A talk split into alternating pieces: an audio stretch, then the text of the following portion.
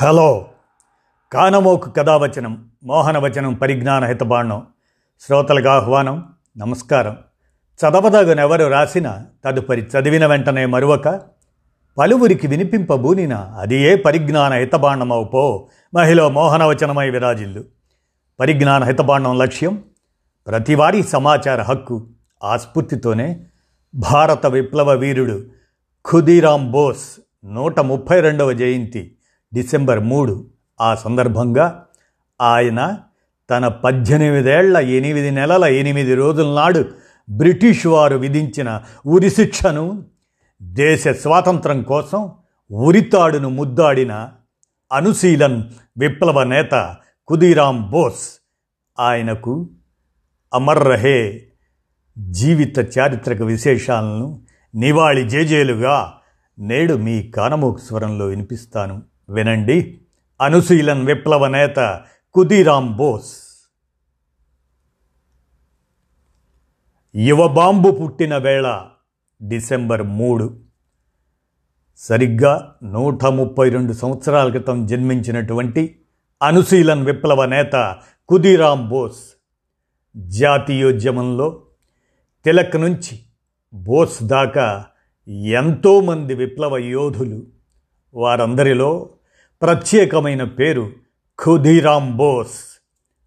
పుట్టిందే దేశం కోసం అన్నట్లుగా మీసాలు రాని వయసులోనే బ్రిటిష్ గుండెల్లో బాంబులు పేల్చిన ధీరుడు చిరునవ్వుతో ఉరికొయ్యకు వేలాడిన దేశభక్తుడు మనం మరచిన తొలి భగత్ సింహుడు కుదీరామ్ బెంగాల్లోని మేధినీపూర్ ప్రాంతంలో పద్దెనిమిది వందల ఎనభై తొమ్మిది డిసెంబర్ మూడున ఖుదీరామ్ జన్మించే నాటికి ఆయన తండ్రి బ్రిటిష్ ప్రభుత్వంలో తహసీల్దార్ ముగ్గురు కుమార్తెల తర్వాత పుట్టిన కొడుకు.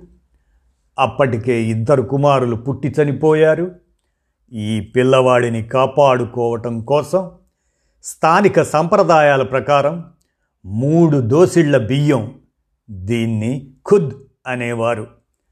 మూడు దోసిళ్ళ బియ్యం తీసుకొని పెద్ద కూతురుకు అమ్మారు. అలా ఆ బాలుడి పేరు ఖుదీరాంగా స్థిరపడింది. కానీ దురదృష్టవశాత్తు ఆరో ఏటనే తల్లిని ఏడో ఏట తండ్రిని కోల్పోవటంతో అక్కయ్య దగ్గరే తాను పెరగాల్సి వచ్చింది. హ్యామిల్టన్ హై స్కూల్లో చదువు పంతొమ్మిది వందల ఐదులో బ్రిటిష్ ప్రభుత్వం బెంగాల్ను విభజించటంతో ఆ ఉద్యమ ప్రభావం అందరిపైన పడింది. అరవింద్ ఘోష్ సిస్టర్ నివేదితలు తమ ప్రాంతానికి వచ్చి ఇచ్చిన ప్రసంగాలతో ఖుదీరాం ఉత్తేజితుడయ్యాడు. పదిహేనవ ఏటనే అరబిందో సారథ్యంలోని విప్లవ సంస్థ అనుశీలన్ సమితి దానిలో చేరారు. బ్రిటిష్ ప్రభుత్వానికి వ్యతిరేకంగా కరపత్రాలు పంచినందుకు అరెస్టు చేశారు కూడా. మీసాలు రాకుండానే చెరసాలకు వెళ్ళి వచ్చిన ఖుదీరాం బాంబుల తయారీ నేర్చుకున్నారు.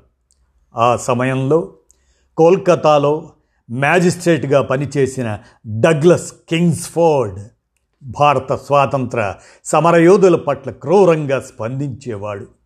కఠినమైన శిక్షణలతో శిక్షలతో అణచివేసేవాడు.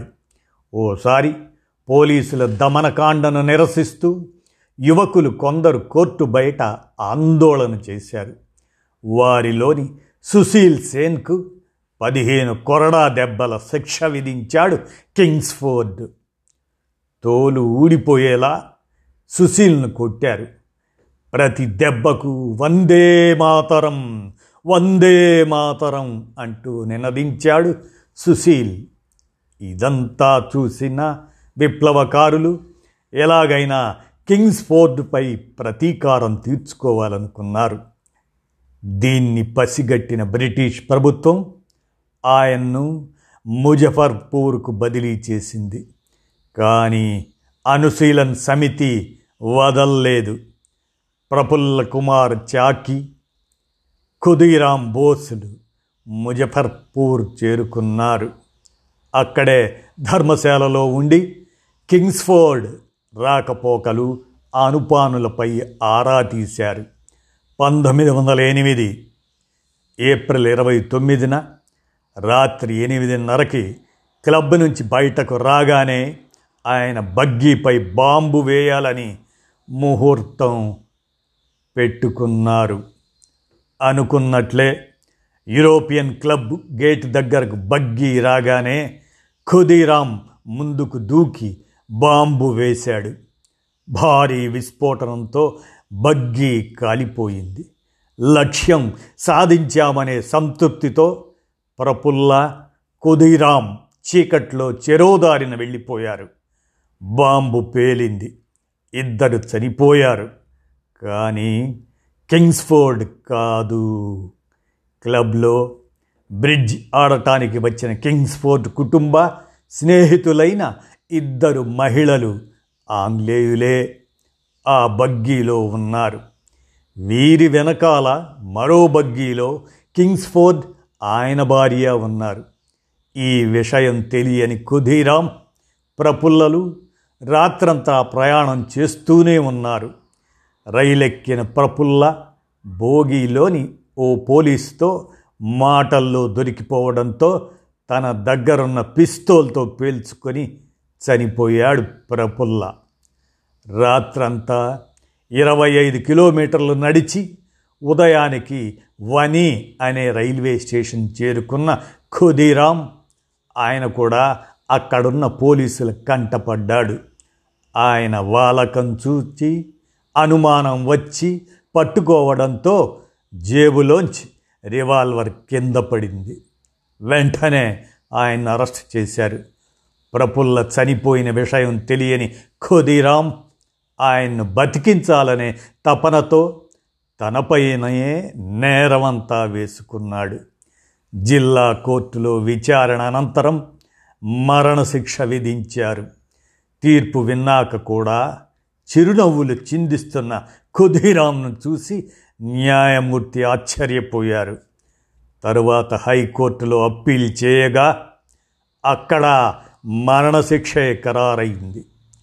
పంతొమ్మిది వందల ఎనిమిది ఆగస్టు పదకొండున ధోతీ కట్టుకొని చేతిలో భగవద్గీత పట్టుకొని ముఖంపై చిరునవ్వుతో రొమ్ము విరుచుకొని ఉరికంభమెక్కిన పద్దెనిమిదేళ్ళ ఎనిమిది నెలల ఎనిమిది రోజుల ఆ యువకుడి బలిదానాన్ని చూచి యావత్ కోల్కతా కదిలిపోయింది. అంతిమయాత్రలో వేల మంది పాల్గొన్నారు. మరణానంతరం కుధీరాం బెంగాల్కు ఓ ఫ్యాషన్ అయిపోయాడు ఆయన ధరించిన ధోతి లాంటి వాటిని నేసిన బెంగాల్ చేనేత కార్మికులు దానిపై కుధీరాం అని ముద్ర వేసేవారు. పాఠశాలలు కళాశాలల్లోని విద్యార్థులు జాతీయోద్యమంలో పాల్గొనే యువకులంతా ఈ ధోతీలనే ధరించేవారు. ఇప్పుడు బెంగాల్లో కొన్ని కాలేజీలతో పాటు ఓ రైల్వే స్టేషన్కు ఖుదీరాం పేరు పెట్టారు. తీర్పు అర్థమైందా? నీకు పడ్డ శిక్ష ఏంటో తెలిసిందా? అంటూ జడ్జి అడగ్గా తీర్పు అర్థం కావటమే కాదు. ఓ పది నిమిషాల సమయం ఇస్తే మీకు బాంబు చేయడం ఎలాగో కూడా నేర్పించటానికి నేను సిద్ధం అంటూ నవ్వుతూనే ధైర్యంగా బదులిచ్చాడు కుదీరాం. అలా అనుశీలన్ సమితి విప్లవ నేత కుదీరాం బోస్ తన పద్దెనిమిదవ ఏట పద్దెనిమిదవ ఏళ్ళ ఎనిమిది నెలల ఎనిమిది రోజుల నాడు బ్రిటిష్ వారు విధించిన ఉరి శిక్షను దేశ స్వాతంత్రం కోసం ఆ ఉరితాడును ముద్దాడినటువంటి విప్లవ వీరుడు ఆయనకు నివాళిగా జేజేలర్పిస్తూ కుదీరాం బోస్ అమర్ రహే కుదీరాం బోస్ అమర్ రహే కుదీరాం బోస్ అమర్ రహే అనేటువంటి ఆ విప్లవ వీరుడికి నూట ముప్పై రెండవ జయంతి సందర్భంగా నివాళులుగా కానమోకు కథావచనం శ్రోతలకు కానమోకు స్వరంలో వినిపించాను.